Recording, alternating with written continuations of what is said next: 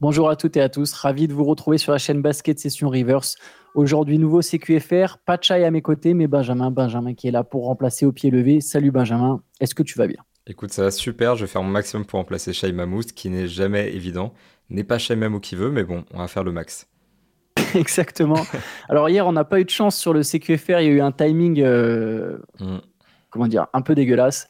On a parlé de James Harden, de sa demande de transfert, et genre deux heures après, le mec avait décidé en Chine de, balancer publiquement que, que Daryl Morey euh, est un menteur. Il a dit deux fois, Daryl Morey est un menteur. Je ne rejouerai plus jamais pour une organisation au sein de laquelle se trouve Daryl Morey. Donc pour le coup, Daryl Morey est aux Sixers, la même franchise que lui. On sait déjà qu'il veut partir.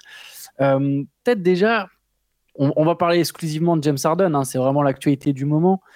Peut-être savoir qu'est-ce qu'il entend par menteur. Qu'est-ce qu'on peut voir derrière ce, menteur qui. C'est quand même une déclaration très directe. Mm. Euh, généralement, les mecs attendent quand même de partir pour s'en prendre à leurs anciens dirigeants ou à leurs anciens coachs. Lui, c'est pas, de, pas le temps pour ça. Il met direct les pieds dans le plat en parlant donc de menteur. Quel serait le mensonge? Bah, J'ai envie de dire, il y a plusieurs possibilités quand même. Euh, déjà, il y a ce côté transfert où il avait annoncé qu'il ferait euh, son maximum pour bouger Arden, où il disait nous, on aimerait le garder et le faire changer d'avis, mais on va quand même essayer d'accéder à sa requête. Et du coup, là, le fait qu'ils disent on se retire du marché, ça fait un peu mensonge déjà. On peut, on peut dire ça comme ça. Et au-delà de ça, il y a aussi des histoires qui traînent depuis l'été dernier. Il avait signé une extension de contrat à un prix plus ou moins avantageux, environ 25% du, du salarié cap, 26 euh, euh, et, des, et des brouettes exactement. Et on, avait entendu l'été dernier qu'il avait pris ce contrat alors qu'il était quand même éligible à plus, notamment parce qu'il y avait potentiellement un plus gros contrat qu'il attendait derrière, une grosse extension, une grosse resignature aux Sixers ou quoi que ce soit, un peu un pacte avec le diable avec, euh, avec Daryl Morey. Et en l'occurrence, euh, ça pourrait aussi être ça le mensonge. Pour l'instant, moi, c'est les deux choses que je vois. Après, je me dis, on sait jamais ce qui se passe dans les coulisses. Ça peut encore être d'autres choses, ça peut encore être euh, plus pimenté, plus personnel. Je sais pas exactement. Mais c'est les deux options que je vois. Je sais pas si toi, tu as une piste en plus. Non, mais pareil que toi, euh, c'est les histoires de contrat. Euh, en plus, ça ferait deux mensonges de suite parce que si on prend là ce que tu dis, tu vois, il peut y avoir. Donc l'an dernier, le côté bon bah, allez, tu signes une prolongation. Enfin, quand, il arrive aux Sixers, tu signes une prolongation euh, avantageuse et, on te fait, on, te fera un gros contrat derrière. bon, ok, la pilule passe pas. il se rend compte qu'il n'y a pas, qu'il a pas le contrat qui vient. Et là, il peut effectivement activer son option et en se disant, bah, il me promet un transfert, donc c'est bon, j'active mon option. Et bim, tu vois, ça fait deux de suite. Je pense qu'effectivement, ça te met un, sacré coup sur la tête. Après, honnêtement, moi, je l'avais déjà dit hier dans le CQFR, je le répète là, et je, crois que tu es du même avis, mais James Harden, à un moment, il avait l'opportunité d'être libre, en fait. Mais carrément. Il, il avait juste à. Tu vois, il a les, les, options, tu les actives avant la free agency, par définition, c'est logique. Donc, à un moment, en juin, il avait qu'à juste à dire Bah non, moi, je n'active pas mon option, je me retrouve libre. Et là, il peut toujours négocier avec les Sixers, ça l'empêche pas de partir. Donc, il y a quand même un peu euh, vouloir le beurre et l'argent du beurre, parce qu'il voulait ces 36 millions de dollars. Je pense que c'est une somme qu'il n'aurait pas forcément eu sur le marché. Je sais pas si toi, tu es d'accord avec ça. Est-ce que tu penses que, par exemple, James Harden, il aurait pu signer un contrat à plus de, à plus de 40 millions? Enfin. Bah, en fait, c'est un petit peu euh, le paradoxe de fou, je trouve. C'est, as raison, déjà, il s'est enfermé tout seul là-dedans. Et en fait, en prenant son option, non seulement il donne l'impression de s'être mis tout seul dans cette situation dont il veut sortir, mais en plus de ça, il donne la sensation d'avoir conscience qu'il n'y a pas de marché pour lui. Parce qu'actuellement, on est sur un marché qui est quand même très saturé. Il y avait cette histoire de Houston qui était intéressé, et peut-être qu'il a pris son option aussi parce qu'il savait que Houston finalement ne l'était pas.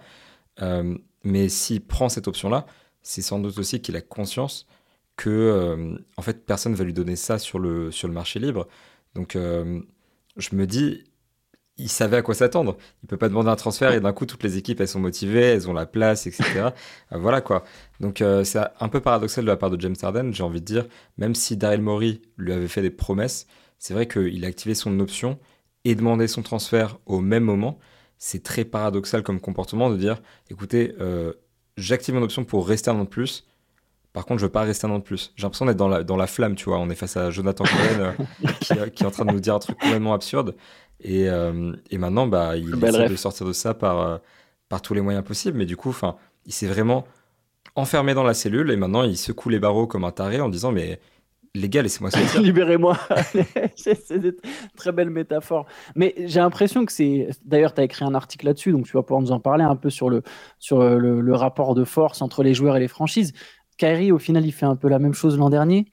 Euh, il active son option avec les Nets pour demander, pour, pour demander son transfert, ne pas l'obtenir, euh, puis finalement obtenir, son, obtenir gain de cause en février ou fin janvier, je me souviens plus exactement du la date du transfert au Mavericks, mais tu vois, il y a un peu ce côté, bah, je veux tout à la fois. À un moment, les gars, tu veux... il y a des joueurs quand même, ils se sont battus pour la free agency. Tu peux avoir, la... tu as, cette possibilité d'être libre et de signer où tu, où tu l'entends saisis-la. Donc, mais donc là, on est, on est dans le rapport de force. J'y viens du coup, on est dans le rapport de force avec euh, cette nouvelle mode qui est de, de, de, bah, forcer son trade. Euh, on le voit de plus en plus. Qu'est-ce que ça peut impliquer pour la Ligue, cette, demande de James Harden et le conflit ouvert euh, Tu le dis dans ton article, tu dis c'est même plus un bras de fer. Je suis d'accord avec toi. Je ne sais même pas quelle, quelle expression on peut employer maintenant pour définir ce, euh, ce rapport de force entre Daryl Morey qui est ultra têtu et James Harden qui obtient souvent gain de cause aussi quand il demande à partir. Bah, pour moi, c'est vraiment une guerre ouverte et voilà, c'est ce que j'écrivais hier, c'est que ça concerne toute la NBA parce que plus on avance et plus les joueurs prennent de pouvoir. Euh, quand Anthony Davis, par exemple, avait demandé son transfert des Pelicans, on était déjà en mode ah, il y a une tendance quand même qui commence avec les Paul George, Anthony Davis, etc., de joueurs qui demandent à partir. Kyrie Irving, il a fait un petit peu dans la même veine, c'est-à-dire qu'il prend son option. Donc là, il va encore un step plus loin. Euh, il demande son transfert. Mais par contre, au moins, il vient jouer. Et euh, il essaie d'être bon pour son équipe quand même. Là où James Harden, il fait peur, c'est que quand il traite Daryl Morey de, menteur publiquement, et euh, il a l'air pas forcément super en forme, on voit bien qu'il passe son été bah, plus à faire sa promo qu'à s'entraîner. quoi. On voit moins de vidéos de lui qui monte des escaliers, qui les descend que Luka Doncic. Euh, du coup, tu as l'impression qu'en fait, il, va un petit peu saboter le début de la saison des, Sixers, comme il l'a fait aux Nets, d'une certaine manière, comme il l'avait fait surtout à Houston, en se disant ce qu'il faut que je fasse, c'est que je baisse au maximum euh, ma valeur aux yeux des Sixers pour qu'ils aient tout intérêt à me, transférer et que je puisse partir. Et du coup, il, pousse encore le, jeu un peu plus loin. Les joueurs ont déjà le pouvoir de demander des transferts, mais dans certaines conditions. Là, il a quand même pris son option son équipe a aucune contrepartie jouable sur le marché, parce que les, Nets pour Kyrie Irving, par exemple, ils en avaient une quand même avec Dorian Finney-Smith, et le package qui avait été proposé, c'était intéressant, ils avaient envie de se débarrasser de Kyrie Irving. Et là, il y a Mais attends, ils l'ont... Excuse-moi, Benjamin, je, te coupe. Ils l'ont eu aussi parce que justement, il a joué, chose que tu as souligné qui est très importante. Parce que je pense qu'en l'été, quand il a activé son option, ils avaient, ils avaient sans doute pas ce package. Par contre, ils l'ont eu plus tard parce qu'il a joué et il a bien joué. Oui, en plus, les Mavericks étaient dans une position dans laquelle ils au milieu de la saison, ils se rendaient compte que ça marchait pas trop, ils, ils ont voulu appuyer sur le bouton. Et je pense que pour les, pour les Sixers, ça peut être pareil avec James Harden. Si les Clippers, par exemple, font un mauvais début de saison, ils se rendent compte qu'on a besoin de changer quelque chose, peut-être que là, ils s'activeront pour proposer une contrepartie aux Sixers pour James Harden. Là, actuellement, il n'y a pas de marché. C'est vrai que du coup, ce que fait Harden, c'est euh, plutôt que de faire en sorte d'augmenter sa valeur en jouant, ce qui va, enfin, et du coup, euh, ce qui a poussé les autres équipes à mettre plus sur la table, il essaie de diminuer sa valeur aux yeux des Sixers. Et du coup, on est vraiment dans un jeu qui est très dangereux, je trouve, où il va essayer d'aller le plus loin possible, peut-être. Enfin, c'est ce qui, se présente un petit peu, aller le plus loin possible, être le plus néfaste possible pour les Sixers, jusqu'au point où ils disent c'est bon, euh, t'en as assez fait, t'as été assez dégueulasse, on va te transférer, quitte à perdre le transfert. Et ça, s'il a gain de cause, c'est super flippant. En fait, il faut bien se dire aussi qu'en NBA, les propriétaires suivent ces dossiers-là avec intérêt. Quand Ben Simmons n'a pas joué pour des problèmes de santé mentale et qu'il a quand même été crédité pour une saison de service, ce qui lui permet de signer de plus gros contrats, les propriétaires étaient sur le dossier et beaucoup s'opposaient à ce que Ben Simmons soit crédité de ce truc-là. Et on parle vraiment d'un truc qui est tout petit. Alors, il faut imaginer la pression qu'a la NBA actuellement pour que les Sixers ne transfèrent pas James Harden et pour qu'ils arrivent à le, à le retenir. Je pense qu'il y a une pression de malade. Donc là, c'est vraiment un enjeu qui concerne toute la ligue. Mais pour le coup, euh, Maury, il avait, il, avait, il avait tenu tête à Simmons et il avait, il avait pas craqué, tu vois. Il avait fini par le transférer, mais que en l'échange du joueur qu'il voulait. C'était pour le coup Harden, donc c'est extrêmement ironique. Euh, là, il y a vraiment deux têtes de mule. Juste, Maury, euh, c'est pas la première fois quand même qu'un joueur le, qualifie de menteur. Chris Paul l'avait fait aussi en 2019 après son transfert au Thunder, apparemment deux jours avant, enfin Chris Paul avait déclaré après le transfert que juste deux jours avant, Daryl Morey lui avait assuré qu'il ne serait pas envoyé au Oklahoma City. Euh, bon, on a vu le résultat. Morey est en train de se faire une réputation. Sinon, après, pour réagir à ce que tu dis sur Harden, c'est vrai, c'est intéressant ce que tu notes, la stratégie de faire baisser sa valeur auprès des Sixers plutôt que de faire monter sa valeur auprès des autres équipes. Je me demande à quel moment les joueurs se rendront compte qu'ils font aussi baisser leur valeur auprès de toutes les équipes, pas seulement de celles à laquelle il s'oppose. Parce que Harden, si on réfléchit, il est parti aux Rockets comme ça, une franchise dont il était le visage, euh, dont il incarnait tellement de choses. Il est parti en mauvais termes. Il est arrivé à Brooklyn un an après seulement, il demande son départ. C'est quand même des choses qui marquent, même, même si. Enfin, il a demandé Brooklyn pour ensuite, un an après, demander à partir. Donc, pareil, il part pas en bon terme. Il a quand même même été brouillé brièvement avec Kevin Durant, même si, bon, apparemment, ils ont repris contact, mais pendant un moment, il y avait quand même un peu de froid. Et là, deux ans après son arrivée aux Sixers, il refait le même cirque. Je veux dire, à quel moment le mec, euh, je sais pas, il se rend pas compte que ça, que ça peut aussi impacter sa valeur? Bah, c'est ça qui est fou et surtout il y a la manière un petit peu. C'est vrai que par exemple dans le podcast d'hier où on parlait des déclins, on parlait de Kyrie Irving et comment euh, tout l'extra sportif et son comportement pouvaient affecter les contrats qu'il reçoit. Arden, effectivement, si il a cette tendance à chaque fois à en fait avoir un impact super négatif sur son équipe pour partir et faire un petit peu des, des caprices, demander son transfert, c'est pas un caprice forcer son transfert de cette manière-là, c'est un caprice quand même. Et là, ça va être le troisième. Donc c'est clair que ça fait baisser ta valeur. Je sais pas si les gens se souviennent, par exemple, donc bon, évidemment, on se souvient de la période Houston avec euh, le bid. Euh, on, était même à la limite de croire que c'était un, faux ventre pour faire croire aux, Rockets qui étaient complètement hors de forme. Au Nets, c'était ce truc de. Euh, il était plus ou moins blessé aux ischios et il faisait. il y avait cette scène aussi, tu sais, où il y a une perte de balle, il perd le ballon et il regarde le ballon partir, il s'arrête de courir et du coup, le joueur des Pistons prend la balle et va dunker. Et tu sais, genre, c'était limite un truc en mode il a laissé les Pistons marquer volontairement et ça donnait l'impression qu'il sabotait les Nets. Donc, à force qu'il fasse ce genre de choses, c'est vrai que à Télé Clippers, est-ce que tu prends Arden contre de la vraie valeur, sachant que ça se trouve dans un an, et eh ben euh, Arden il est là avec son bid et a, laissé les autres équipes marquer parce qu'il veut partir, tu vois. Assez compliqué. Donc, ouais, il a fait clairement sa valeur. Et là, euh, je suis pas sûr qu'il retrouve un gros contrat s'il continue comme ça. J'ai aussi du mal à voir ce qui est dans son jeu. Et je me demande comment se positionne la NBPA, le syndicat des joueurs, par rapport à tout ça, parce que ça doit être une situation un petit peu compliquée. Euh, certes, on veut que les joueurs aient plus de pouvoir, euh, du côté des joueurs, j'entends, mais je pense qu'il y a quand même certaines limites. Et là, Arden, il est en train de, de faire des choses qu'on pensait un petit peu inimaginables quand même il y a quelques années. Donc, euh, où est la limite? Je pense que c'est la grande question. Et, et quelles sanctions il risque justement? Bah, sanctions il risque Pour l'instant, dans le CBA, puisque j'ai tout vu et tout pour être sûr, en fait, le plus grave auquel il s'expose, il y a potentiellement une amende là pour ses commentaires sur Maury, mais concrètement, on peut dire qu'il s'en fiche. Mais en fait, avec ses commentaires sur Maury, il s'expose surtout de la part de son équipe à donc une amende, mais à une suspension. Et sauf qu'en fait, du coup, c'est carrément jouer son jeu que de le suspendre, parce que le mieux que lui pourrait faire pour affecter sa valeur négativement, c'est de pas jouer, pas être là au training camp, etc. Sauf que dans le CBA, il y a une clause qui interdit à un joueur en gros de retenir ses services, c'est euh, l'expression employée, pendant plus de 30 jours. S'il va pas au training camp et qu'il refuse de jouer, les Sixers ensuite peuvent le sanctionner. Et la plus grosse sanction qu'ils peuvent lui mettre sur une année de free agency, c'est l'empêcher de signer dans un autre club de basket, et ça inclut même hors NBA, après euh, cette année aux Sixers.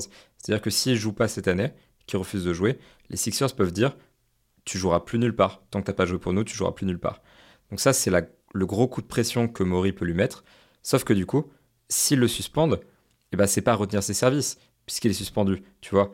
Donc, euh, ce jeu-là, tu vois, d'insulter Maury et de dire un petit peu euh, suspends-moi, suspends-moi, eh ben, c'est aussi pour aller dans son sens. Et si Maury le suspend, euh, il y perd aussi. En même temps, s'il le suspend pas, quel message il envoie à ses joueurs, etc. C'est un peu compliqué. Donc, le plus grave qui risque, c'est de plus pouvoir être free agent. Et je pense que ce qui, ce qui risque au max en réalité, c'est tout simplement une amende et qui s'inquiète de rien d'autre en fait. Ouais, puis les amendes, voilà, on, sait quel que soit le montant, on parle quand même de multimillionnaires. Alors bien sûr que ça leur fait jamais plaisir, hein, mais c'est c'est comme nous quand on prend une amende pour stationnement quoi. T'en prends beaucoup des amendes pour stationnement toi? Non, plus trop, mais ça m'est déjà arrivé. Crois-moi, j'ai atteint des montants. On pourra en discuter dans une certaine late session. J'ai atteint des montants assez extraordinaires. Mais euh, bref, ça mis à part, il y a Daryl Morey. Alors, il n'a pas réagi directement, lui, évidemment. Euh, mais on... il y a un journaliste, Jason Dumas, euh, qui avance que Daryl Morey n'aurait pas été affecté par les commentaires et qu'au final, n'aurait pas changé ses intentions, c'est-à-dire de garder James Harden et de le. Enfin, c'est pas juste de le garder, mais le discours avancé pour l'instant du côté de Philly, c'est on veut le convaincre de participer au projet et d'essayer de, de, viser le titre cette saison, ce qui me semble en fait impensable quand tu dis l'état. J'imagine pas l'état du vestiaire.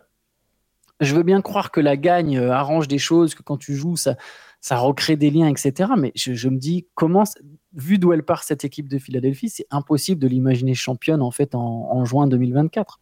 Et puis, vois pas dans quel monde. Même pour Arden, c'est dur comme situation parce qu'il veut partir. Et là, on lui dit non, tu vas rester. un petit peu en mode c'est la seule solution, donc tu vas rester. Mais bah, lui, il peut pas se satisfaire de ça, quoi. Bah oui, c'est clair. Enfin, dans son état d'esprit va être, euh, va être catastrophique et, même s'il voulait y mettre un, brin de bonne volonté, euh, comme tu l'as dit, si le gars il a plus la tête à être là. Mais j'en reviens, enfin, j'en reviens encore à cette option. Il aurait dû juste la prendre. Mm. Mais le transfert, pareil, c'est, on, en a parlé un peu hier, on peut en reparler aujourd'hui. A priori, les Sixers demandent soit une star, soit un jeune qui peut devenir une star. Et, et ça, c'est des contreparties qui me semblent irréalistes pour James Harden pour tout un tas de raisons, que ce soit sa mentalité, son déclin physique ses performances en playoff, sa situation contractuelle, 35 millions de salaire et contrat expirant. En fait, tout ça mis ensemble, je me dis, mais comment tu peux avoir une star en échange? Je vois pas quelle équipe. Est-ce que tu arrives à imaginer une équipe qui donne ne serait-ce qu'un joueur potable en échange J'ai du mal à trouver. Je vois pas comment ils peuvent avoir mieux que genre Marcus Morris, Norman Powell. J'ai l'impression que c'est déjà presque beaucoup en fait. Bah, moi, c'est exactement ça que je vois comme plafond. tu dis Norman Powell, c'est exactement le joueur auquel je pense. Genre, c'est un très bon joueur de basket. C'est pas une star, mais normalement, ça fait l'affaire. Parce qu'on est quand même à un stade où Arden, c'est plus la star de qu'il était à Houston. C'est clairement pas un candidat au titre de MVP. En playoff, euh, ses chiffres s'effondrent. Donc tu peux pas demander une star qui, par exemple, performe en playoff. Euh, tu peux pas demander une star en fait qui performe tout court à un niveau qui est vraiment euh, qui va en star. Surtout qu'aujourd'hui, du coup, les stars qui sont dans une position où elles ont un salaire qui est inférieur au max parce qu'il faut bien matcher les salaires. Elles sont disponibles sur le marché, elles sont pas au cœur de leur projet. Elles sont à un niveau à peu près équivalent à celui d'Arden. Enfin, il y a trop de critères qui font que c'est impossible, quoi. Et pareil pour les jeunes, pourquoi est-ce que tu sacrifierais un jeune pour James Harden? Si James Harden ne peut pas être efficace en playoff à Philadelphie, pourquoi est-ce que tu dirais je vais faire un push pour le titre, je vais prendre James Harden? Les Nets ont essayé de le faire, ça n'a pas fonctionné parce que pour plein de raisons. Les Sixers ont essayé de le faire, ça n'a pas fonctionné pour plein de raisons. Est-ce qu'il y aura vraiment une troisième équipe qui va se dire ouais euh, l'élément manquant pour le titre c'est James Harden? Euh, Je pense pas non.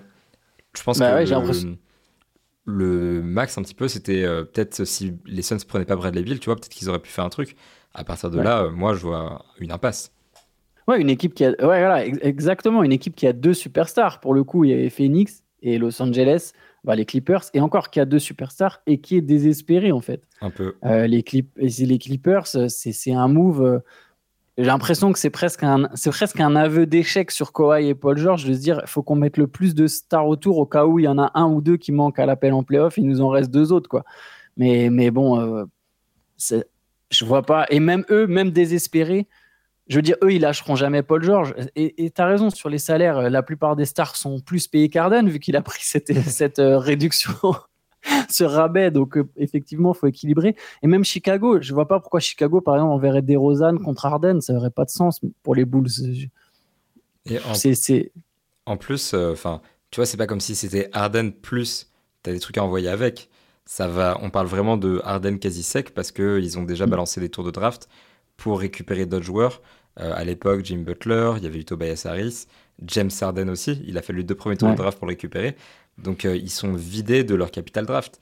Donc à ce stade-là, quand tu es Philadelphie, qu'est-ce que tu peux vraiment proposer en plus de James Harden pour faire passer la pilule? Parce qu'à la rigueur, si tu me dis euh, on récupère euh, Lavigne ou DeRozan ou je sais pas qui contre Harden, ok, mais avec deux, deux premiers tours de draft ou peut-être trois premiers tours de draft. Mais là, du coup, il n'y a pas ça, donc c'est pas possible. Ils peuvent l'échanger contre Ben Simmons. Hein. je pense que les Nets là, ils sont preneurs. Non, mais, c'est. Ils ont gagné le transfert, hein, finalement. Ouais, avec... ouais, ouais, d'une certaine manière, ouais. Je pense qu'ils l'ont fait trop tôt ce transfert. Ils auraient dû le faire trois mois après. Il y avait toujours la même offre, à mon avis. Mais, mais oui, tu as raison. Les, les pics. Euh, et bon, ils ont toujours le cas Simmons. Mais oui, dans, l'affaire, euh, même avec Kyrie, on peut se demander au final, est-ce qu'ils n'ont pas. Daryl, euh, Sean Marks a plutôt bien négocié son affaire avec le recul. Mm. Mais le, le, futur de James Harden est compliqué. du coup, celui des Sixers est compliqué parce que j'ai l'impression que, quelle que soit l'issue de, cette, de, cette, de cet épisode, Philly sera perdant. J'ai l'impression que, donc, comme on l'a dit, il n'y aura pas de star en échange. Donc, il y aura peut-être deux role-players, mais imaginons même dans un climat plus sain, tu rajoutes deux role-players avec Maxi et Embiid. Je me dis qu'à part énorme bond de Maxi, c'est quand même léger pour jouer le titre. Je ne sais pas ce que tu en penses sur ça. Je suis et, et si Harden reste, bon, on l'a dit, bah, de toute façon, il y avait déjà des limites sur cette équipe, même avec Harden qui était plus ou moins content. Donc, je euh, je sais pas, à part si Nick Nurse fait des miracles, voilà, ça fait à chaque fois des gros si. Je vois pas comment cette équipe en l'état, même avec Jess Harden, elle peut viser le titre. Et on en vient à se demander Joel Embiid, en fait. Et Joel Embiid, qu'est-ce qu'il a fait cette nuit? Il a retiré Sixers de sa bio. Bon, alors voilà, là j'extrapole. Hein, c'est... Mais, mais, mais, voilà, tu vois, c'est quand même cocasse que pile à ce moment-là, ah, il décide d'enlever, il a enlevé son truc processing là qu'il avait toujours, euh, qui était lié au process, et il a retiré Sixers de sa bio. Je pense que pareil, c'est des petits signes. Ça va se demander à quel moment, en combien de temps euh, Joel Embiid va supporter tout ça lui aussi.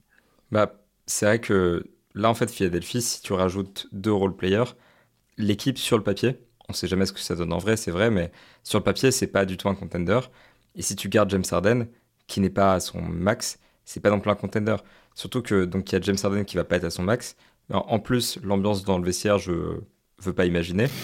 Et en plus encore, il y a, euh, je sais plus qui en parlait la dernière fois, mais quand Ben Simmons avait été transféré, plusieurs joueurs s'inquiétaient d'être dans le package. Parce que du coup, euh, souvent, ces trades-là, mm. ils se font pas en sec.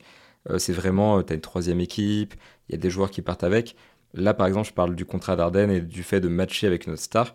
S'il faut matcher avec notre star, bah, je sais pas, peut-être que Paul Reed, bah, enfin non, du coup, parce qu'il n'est pas transférable, mais. Euh, un, autre mec avec un euh, salaire. ouais, voilà, c'est ça. Hein. Bon, je dis Korkmaz parce que voilà, tu vois, et lui, il voulait partir en l'occurrence, mais euh, un autre mec peut partir, quoi.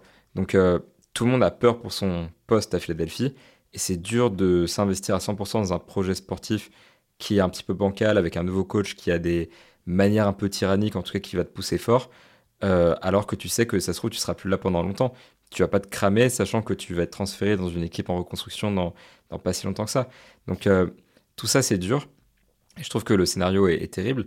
Et le cas je pense qu'il faut vraiment l'aborder parce que on arrive sur la fin de contrat de Tobias Harris, qui était déjà pas un contrat qui était glorieux. PJ Tucker, ça fonctionne pas. Euh, Paul Reed, ça a été le principal free agent de, de Philadelphie. Et ok, il est prolongé, mais c'est que Paul Reed, quoi. Tyrese Maxi, il n'est pas encore sous contrat. Euh, ils ont les droits dessus, donc il va pas partir, mais voilà, c'est jamais que Tyrese Maxi, quoi. C'est pas, on ne propose pas de, jouer avec Michael Jordan. Et là, il y a ce truc dont tu parles de retirer Philadelphie Sabio. Il faut pas oublier non plus qu'au début de l'été, à un moment, il avait quand même dit eh, Moi, mon objectif, c'est de gagner un titre euh, à Philadelphie ou ailleurs. Et il se projetait pas mal euh, là-dessus. Alors, certes, il, va, il a mis ça sur le côté troll et tout. Eh, les gars, je suis le meilleur troll de, de la sphère NBA si tu lui poses la question par rapport au fait d'enlever Philadelphie, il va sans doute te dire Ah ouais, non, mais je suis trop un troll, c'est trop marrant et tout. Exactement. Mais en vrai, est-ce qu'il n'y a pas un fond, un fond de vérité, quoi? Je pense qu'il faut vraiment se poser la question. Là, on arrive au stade où Embiid pourrait demander son transfert euh, au milieu de la saison ou la saison prochaine si hmm. euh, Été 2024. Ouais. Ça, ça, sent bien le été 2024 euh, après un énième échec en playoff. Je ne sais pas combien d'éliminations au second tour Embiid peut supporter, euh, même s'il a sa part de responsabilité. Hein. J'ai été le premier à les gratiner sur plein de choses sur les playoffs, mais euh, si tu, je crois que ça serait la cinquième, si je dis pas de bêtises, ou la quatrième ou cinquième de suite. Euh, quatrième peut-être de suite, il faudrait, vérifier. si, si, cette année, ou peut-être cette année, c'était la quatrième, et du coup, en 2024, ça serait la cinquième s'il sortait encore au second tour. Alors, c'est, là, cette euh, année, c'était la troisième d'affilée. Ok, donc ce serait la quatrième. Et la cinquième depuis 2017, parce qu'en 2020, ils sortent au premier tour contre les Celtics. Je l'avais oublié, tu sais, ah mais oui, c'est vrai. c'est vrai, exactement. Donc, tu vois, ça, ça ferait vraiment beaucoup.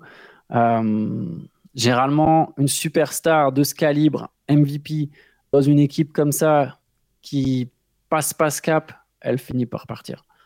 Elle finit par partir. Euh, quelle est sa part de responsabilité ou non De toute façon, elle finit par, demander à aller voir ailleurs et par être tentée par aller. Euh, je parle vraiment calibre MVP, là, je parle même pas d'un, de Lillard ou John Wall euh, qui, sont, qui, qui, ont été des vrais superstars. Là, on est vraiment sur le MVP, tout comme Doncic. Si à un moment il n'y a pas un, vrai cap de passé, euh, je me dis que Doncic, lui aussi, il ira peut-être voir ailleurs.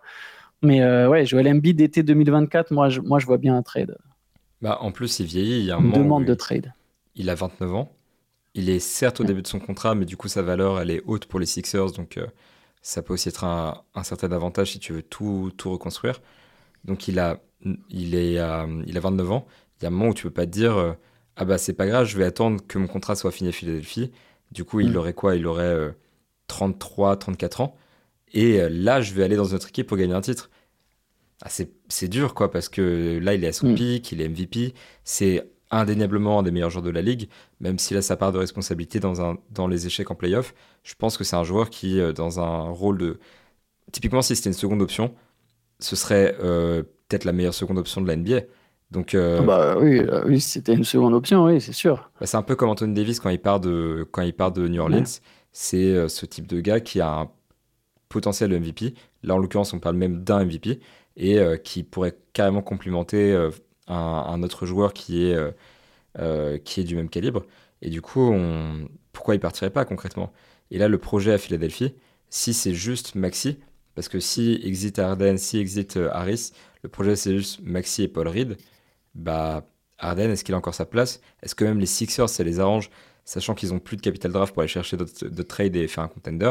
Est-ce que eux, ils n'ont pas aussi intérêt à repartir dans un nouveau process, on va dire peut-être même que eux ça les arrange. Donc euh, finalement, euh, c'est limite une issue qui se dessine. Si Harden euh, part libre sans aucune contrepartie, si Harris part sans signer un nouveau contrat à un prix avantageux, et s'ils n'ont pas de vraie contrepartie contre Harden, je pense que le projet est potentiellement fini. Ouais, après, bon, je pense que après ils, essaieront jusqu'au bout avec Embiid, mais par contre, c'est très, ils, ils le transféreront pas sans qu'ils le demandent, je pense. Mais euh, parce qu'après, il y a toujours la free agency pour essayer. Par exemple, imaginons si on est dans ce scénario, Harden, Harris, Harris part, il reste Maxi Embiid, il y a toujours l'opportunité d'éventuellement rajouter un free agent, tu vois, euh, mm. essayer de signer une star en 2024. Mais euh, ça, c'est si Embiid ne demande pas son transfert. Et il y a quelque chose que tu soulignes que je trouve très intéressant, c'est là, il a 29 ans, comme tu l'as dit, son contrat, il va pas attendre la fin de son contrat. Embiid, il va pas attendre d'avoir 34 ans pour se dire ah non, mais je vais jouer le titre ailleurs. Euh, là, je te rejoins complètement là-dessus. Je pense que c'est quand même un mec, euh, comme tu l'as dit, il est dans son prime, qui veut être. Alors, peut-être pas la première. Enfin, je sais pas si c'est une vraie deuxième option, mais tu as raison, le parallèle avec Anthony Davis, il est intéressant. C'est-à-dire qu'il veut être l'élément moteur quand même de l'équipe qui va au titre. Et je pense que bien entouré, Joel Embiid, il y a peut-être quelque chose, effectivement, tu peux quand même construire quelque chose de très solide. Euh, c'est pour ça, peut-être pas première option ou sans, sans vrai, dans une équipe au final où, où il y a deux mal alpha, quoi. Vois, comme, comme il y a pu avoir Curry, euh, Curry Durant, euh, euh, je sais pas, j'ai pas d'exemple en tête de là où il pourrait aller. Enfin, si, les Warriors, mais je pense qu'il demanderait Golden State. J'en suis assez convaincu que ce serait, les Warriors feraient partie de sa liste et serait peut-être même sa destination préférentielle. Mais euh, voilà, Embiid, il veut quand même être l'élément moteur de l'équipe qui gagne. Il veut pas juste à 34 ans, bon bah maintenant je suis un peu, je suis un peu moins dominant. Qui sait quel niveau il aura à 34 ans avec ses blessures? Ah bah c'est maintenant que je vais aller rejoindre une équipe, je suis libre. Ah non, je, je, je, suis d'accord, je suis sûr qu'il attendra pas la fin de son contrat pour bouger si jamais à Philly ça marche pas. En, plus, je trouve qu'on a souvent tendance à un peu individualiser ce genre de processus de réflexion.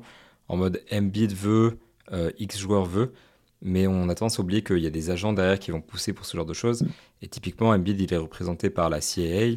C'est un ancien client de Leon Rose qui maintenant est devenu le président des Knicks. le président des Knicks. Et c'était le, c'est l'agent qui a poussé LeBron James à aller au hit.